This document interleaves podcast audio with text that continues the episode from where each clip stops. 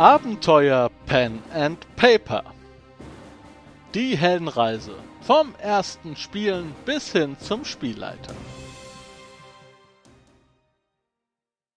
Herzlich willkommen hier zu einer neuen Episode, zu einem Videopodcast. Ich bin der Dan von www.dance-abenteuerwelt.de und ich bin dein Reiseführer in das Hobby Pen and Paper. Und wir befinden uns jetzt gerade in Episode 15, immer noch Grad 1, das Einsteigerlevel, aber wir nähern uns mit großen Schritten Grad 2 und dürfen aufsteigen.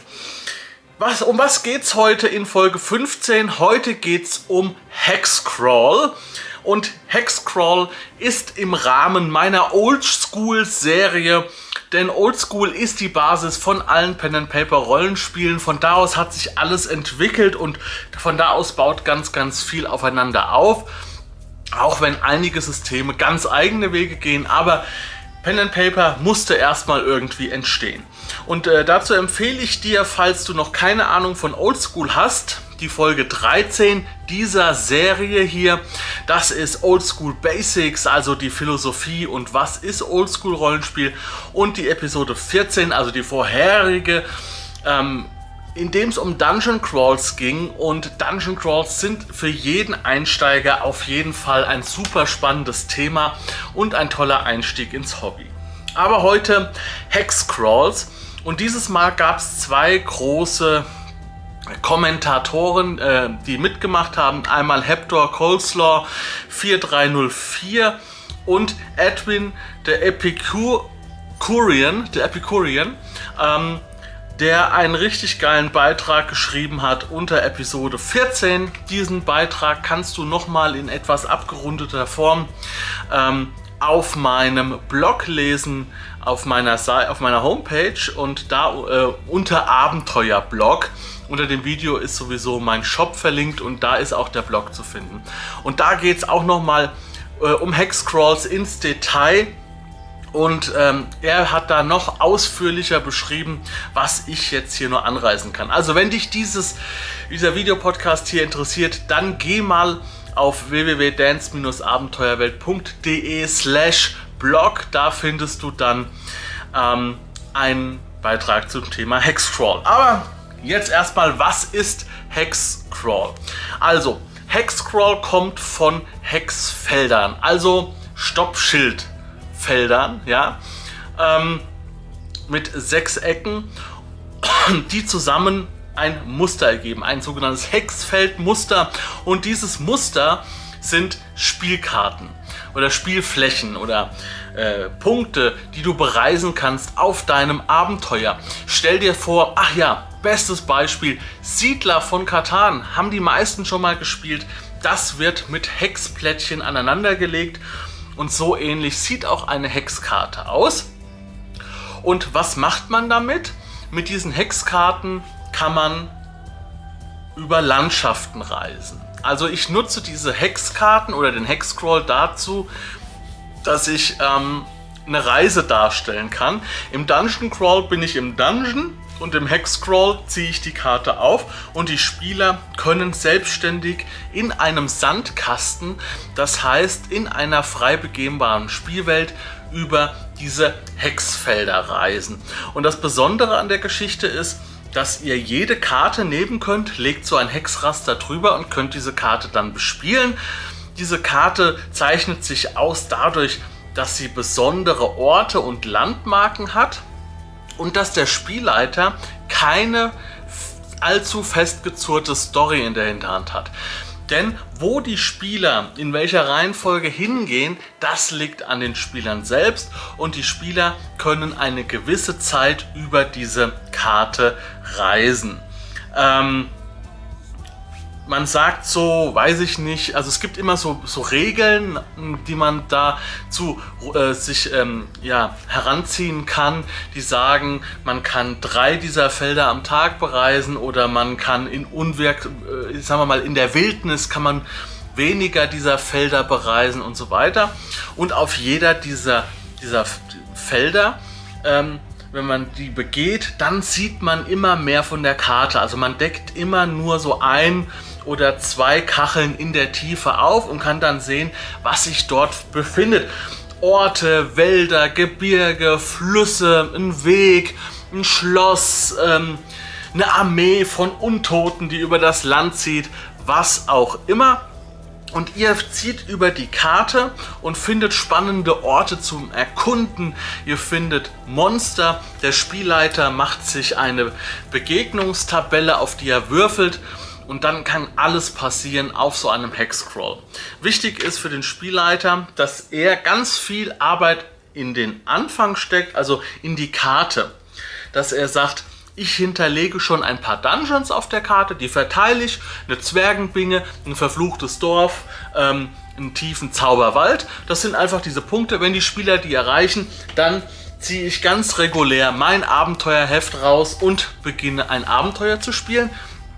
Und ansonsten mache ich Zufallswürfe.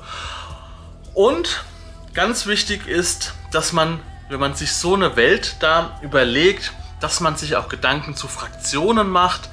Also gibt es einen König, gibt es irgendwelche Orks, gibt es eine Räuberbande, die dort ihre Truppen hin und her schicken oder agieren und ihr seid mittendrin. Ähm, genau.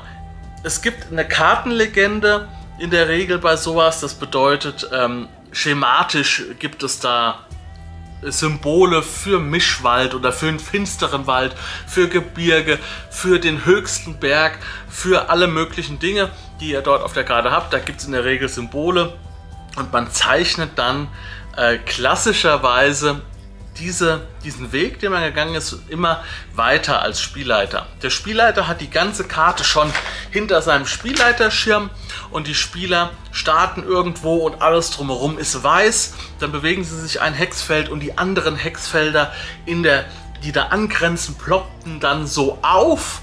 Ja, und man kann dann erst sehen, was einem dort begegnet. Also man erforscht in der Regel die Wildnis oder erkundet ein Land. So, das war erstmal ähm, der Überblick, was wichtig ist für Hexcrawl. Ähm, ganz wichtig ist, das hat der, das, äh, das ist äh, von Edwin the Epicurean. Er hat das so schön geschrieben, dass die, der Hex, das Abenteuer, also man findet kein geschriebenes Abenteuer, kein klassisches Abenteuer in so einem Hexcrawl, sondern die Reise und der Weg der Gruppe, das, der komplett frei ist das ist der Hexcrawl. Also der Weg ist das Ziel. Wenn man mal überlegt, Herr der Ringe, der Weg vom Auenland bis hin zum Berg, das war das Abenteuer. Die Reise war das Abenteuer. Am Ende die Konfrontation mit Gollum, das war kein finaler Bosskampf gegen Sauron oder sowas. Das war nur noch ein kleines Hindernis auf dem Weg und der Weg ist das Ziel. Und so ist es auch beim Hexcrawl.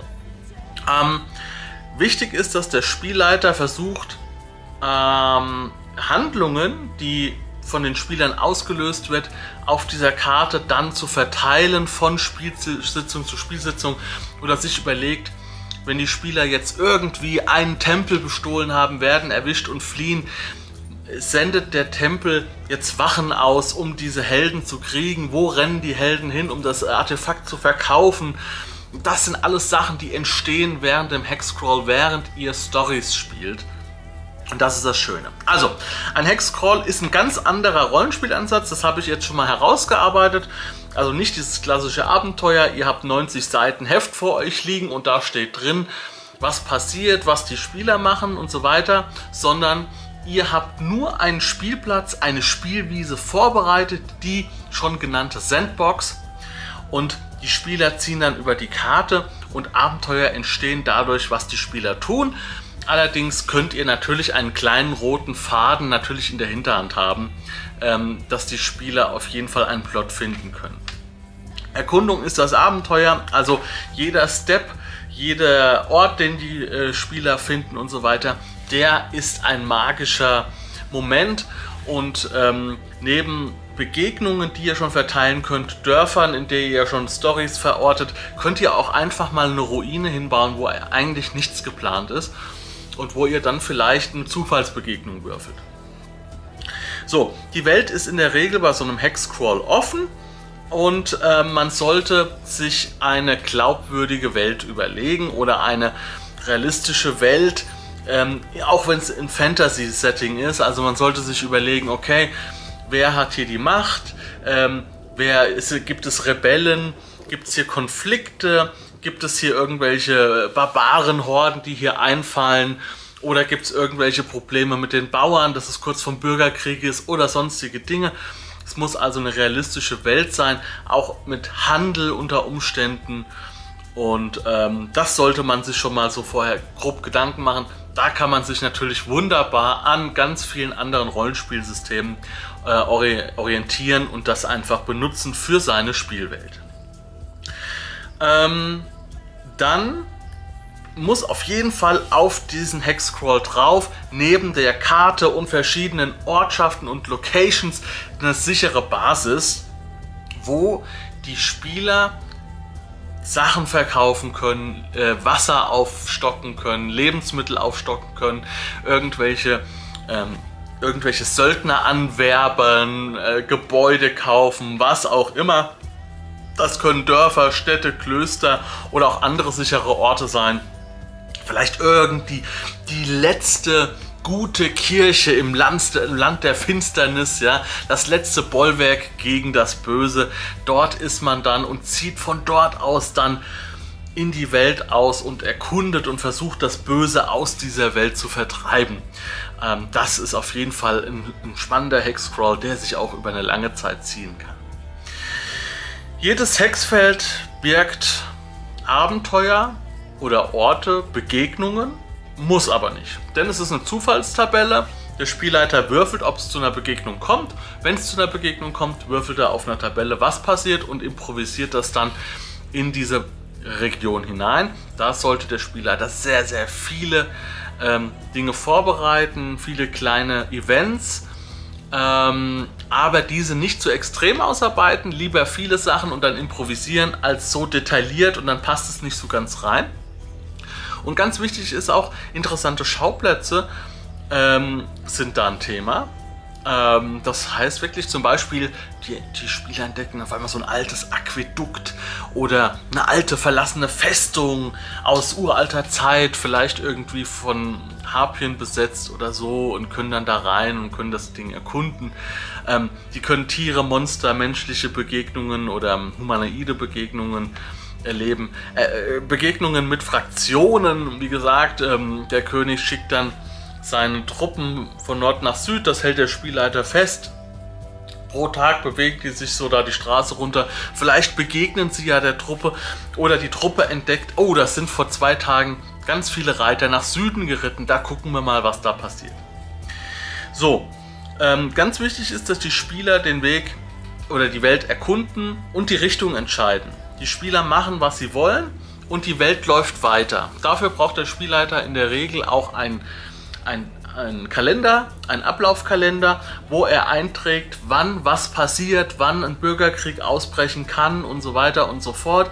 Und die Spieler können das auch dann beeinflussen, dadurch, dass sie halt vielleicht Dinge tun, Spannungen rausnehmen, Aufrührer rausnehmen und dadurch verschiebt sich vielleicht dieser Ausbruch der Rebellion um eine Woche nach hinten und so weiter. Also da braucht der Spielleiter auf jeden Fall auch so einen Kalender und muss die Zeit auch relativ gut nutzen und einschätzen. Dafür hilft es auch, dass die Hexfelder sagen, pro Tag kannst du dich drei Felder bewegen. Das heißt, drei Felder Bewegung, ein Kreuz in den Kalender.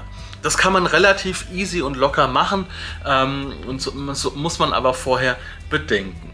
Dazu kommen noch ganz, ganz viele andere Tabellen, die man hinzufügen kann, wenn man möchte ähm, Wetter, äh, irgendwelche Stürme, was auch immer. Das kann man alles sich noch nebenher äh, legen und zum Beispiel für ganz für, für, für komplett seinen ganzen Hexcrawl für einen Monat kann man schon vorauswürfeln, was für ein Wetter an welchem Tag ist und das dann beschreiben. Das verändert dann natürlich auch das, was die Spieler tun in dem Sinn. Wichtig ist, ähm, dass man viele Sachen improvisiert aber dass diese Sachen auch gut erweiterbar sind durch vorgedachte Abenteuer, die man dann einfach an, in Orte einsetzt. Wenn die Spieler die finden, können sie dann ein ganzes Abenteuer erleben, also ein richtiges Abenteuer. Ähm, Und ähm, ja, die Spieler entscheiden den Verlauf der Taten und auch wie die Fraktionen reagieren. Das ist wichtig, dass der Spielleiter dynamisch bleibt mit seinen Fraktionen. Dass Dinge, die die Spielleiter in einem Abenteuer tun, auch Einfluss haben auf eine Fraktion. Zum Beispiel, die Spieler werden gejagt als Deserteure, helfen dann einem Dorf, das von Löwen angegriffen wird, keine Ahnung was, und äh, sorgen dann dafür, dass die Versorgung äh, zum der Stadt mit Getreide sichergestellt ist. Dafür sagt dann die Fraktion, die die Spieler jagt als Deserteure, okay, die, äh, wir werden jetzt von der Todesstrafe vielleicht runtergestuft auf nur noch eine Geldstrafe oder sowas, weil sie uns ja dann geholfen haben. Und das muss der Spielleiter dann in so einem Hexcrawl auch ein bisschen dann bedenken und improvisieren. Alles immer schön notieren ja, auf seinem Abenteuerbogen und dann läuft die ganze Geschichte. Wichtig ist, dass die Fraktionen auch von sich handeln, also auch wenn die Spieler das Spiel äh, irgendwie rumalbern oder einfach nur durch die Gegend ziehen und nicht genau wissen, wohin. Die Fraktionen sollten auf jeden Fall handeln, dementsprechend auf jeden Fall so ein Kalenderblatt wo man sieht, was wann welche Fraktion tut.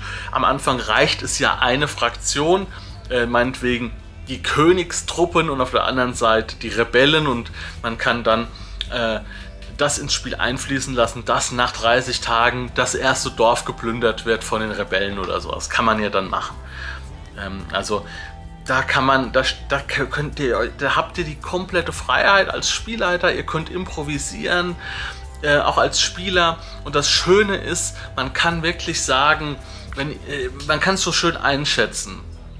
Ähm, der Professor Dungeon Master, den ich ab und zu mal mir anschaue, so ein amerikanischer Dungeons and Dragons YouTuber, der sagte so, in der Regel reichen so drei bis vier Begegnungen für einen schönen ausgefüllten Spieltag oder Spielabend. Ja, so drei, für vier, drei, vier Stunden und dann ist das in Ordnung. Und das kann man halt wunderbar auch als unerfahrener Spieler dann vom Zeitrahmen einschätzen. Übernehmt euch nicht, ihr müsst nicht acht, neun, zehn, zwölf Stunden leiten.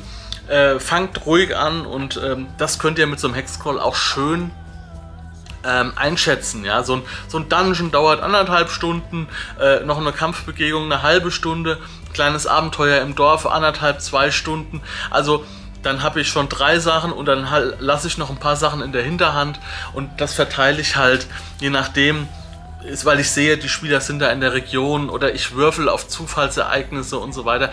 Das kann man ganz schön einschätzen. Ähm, das finde ich ganz cool. So, ähm, als nächstes, genau, der Fokus liegt ganz klar auf Erkundung ja, der Spielwelt und Entscheidungen, die die Spieler treffen, die dann halt auch die Spielwelt beeinflussen. Und ähm, ganz wichtig ist noch, dass man sich dafür, für dieses Konzept des Crawls, des Dungeon Crawls oder auch dann des Hex Crawls ein passendes Abenteuer äh, Settings, nein, ein Regelwerk sucht, ein Crawler-Regelwerk, das nicht zu komplex ist, ähm, aber äh, weil, weil, weil ihr halt flexibel sein wollt. Umso flexibler ihr sein wollt, umso weniger Regeln darf es geben. Dafür äh, empfehle ich euch jetzt an der Stelle das Basic Fantasy System. Ich habe es mir angeguckt. Das ist das ein ähnliches System wie Lamentations of the Flame Princess. Alles auf Deutsch, alles gratis zum Download. Ich verlinke euch das unter diesem Video, auch unter dem Podcast, wenn ich es nicht vergesse. Und dieses Basic Fantasy System wird auch von einem Kumpel von mir mit übersetzt. Die übersetzen Abenteuer, Module, das komplette Regelwerk und es ist ein super einfaches System, was sich auch sehr, sehr gut für diesen Oldschool-Einstieg, oder es ist ja ein Oldschool-System, das komplett gratis ist und ähm, alles bietet, was sehr, sehr, was von Dungeons and Dragons 1 so äh, gefordert wurde. Also wunderbar, das ist auch nichts, nichts halbes, wo ihr eine halbe Sachen machen müsst mit Basic Fantasy. Da könnt ihr alle Dungeon Crawls und äh, Dungeons und so weiter spielen und Hex Crawls da sind alle Regeln dabei, ist ein komplettes Regelwerk und das finde ich super und das möchte ich an dieser Stelle nochmal als Info für euch weitergeben. So, ja, also zum Abschluss, ich empfehle euch nochmal, um das nochmal zu vertiefen, was ich euch jetzt hier in knapp 20 Minuten erklärt habe, ähm, den Blogbeitrag zum Thema Hexcrawl auf meiner Seite. Ich war, nein, ich bin der Dan von www.dance-abenteuerwelt.de und ich möchte euch einladen, unter diesem Video zu kommentieren, wie euch denn meine ähm, Videos gefallen haben bisher, meine Heldenreise hier für, mit euch, Abenteuer Pen and Paper. Und ich möchte von euch die nächste Folge nennen. Da verlassen wir jetzt den Oldschool-Sektor und widmen uns der großen Frage, die sich jetzt an diesem Scheidepunkt, nachdem wir so viele Informationen über das Hobby Pen and Paper gesammelt haben, da widmen wir uns jetzt der Frage, soll dein erstes Rollenspielsystem eher einfach sein oder eher komplex? Und da möchte ich gerne die Community bitten, schreibt in die Kommentare, nicht die Community, die Zuschauer, dieses Community-Ding, ja, das versuche ich immer zu vermeiden. Ähm, denn ihr seid Zuschauer und ähm, das ist auch schon gut so. Ähm, Schreibt in die Kommentare, was, ihr, was euer Einstieg war. Seid ihr mit einem komplexen System eingestiegen? Seid ihr mit einem leichten System eingestiegen? Habt ihr euch alles selbst erarbeitet? Habt ihr einen Spielleiter oder eine Gruppe gehabt, in der ihr gespielt habt? Und äh, ähm, erleichtert bitte so den Einstieg äh, in das Hobby Pen and Paper. Und falls nicht noch irgendwas passiert in den nächsten Tagen, wird die nächste Episode dann auf Grad 2 stattfinden. Unter dem Video verlinke ich euch oder schreibe ich euch auch immer in die Infobox, was für Themengebiete in welchen Graden stattfinden. Und ähm, da könnt ihr euch dann immer orientieren, was ihr braucht. Ähm, ich denke, ich werde dann auch ab Grad 2 das dann mit in den Titel aufnehmen, dass wir uns dann jetzt in Grad 2 befinden werde ich die Titel vielleicht nochmal umstellen, damit ihr eine bessere Orientierung habt. So, das war's von mir. Wie gesagt, ähm, Hexcrawl, Dungeon, Crawl, Oldschool Basics. Zu Oldschool-Rollenspielen gibt es noch eine Menge weiteres Material auf meinem Kanal, wo euch Systeme vorgestellt werden, wo wir über Rollenspielphilosophie reden oder Oldschool-Philosophie und wo wir einfach nur ähm, ja, Dinge erzählen, die in so einem Dungeon Crawl passieren können. Ähm, findet ihr alles in der Playliste zum Oldschool-Rollenspiel. Und ich verabschiede euch jetzt. Äh, vielen Dank für die Aufmerksamkeit und bitte fleißig kommentieren, ja, ähm, weil ich sag, es hört sich leicht an, komplexes System versus einfaches System. Es hat alles seine Vor- und Nachteile. Manche Sachen überfordern, manche Sachen unterfordern. Also schreibt eure Meinung rein und wir finden dann einen guten Weg für uns alle. Wir sehen uns in der nächsten Episode wieder. Macht's gut, Leute, und ciao. Wenn du Lust hast, neue Abenteuer mit deiner Gruppe zu erleben, dann schau unbedingt mal in meinen Webshop www.dance-abenteuerwelt.de Bücher, Abenteuer und Battlemaps für das Online-Spielen. Ich habe für dich in meinem Webshop das Abenteuerpaket Orient gratis zur Verfügung gestellt. Das Abenteuerpaket zu meinem Midgard Let's Play Das Herz einer Prinzessin enthält über 50 Handouts und Grafiken. 7 Battle Maps und über 150 orientalische Münzen, die du in dein Roll20 oder in einen anderen virtuellen Spieltisch einbinden kannst. Link zu den Angeboten in der Beschreibung.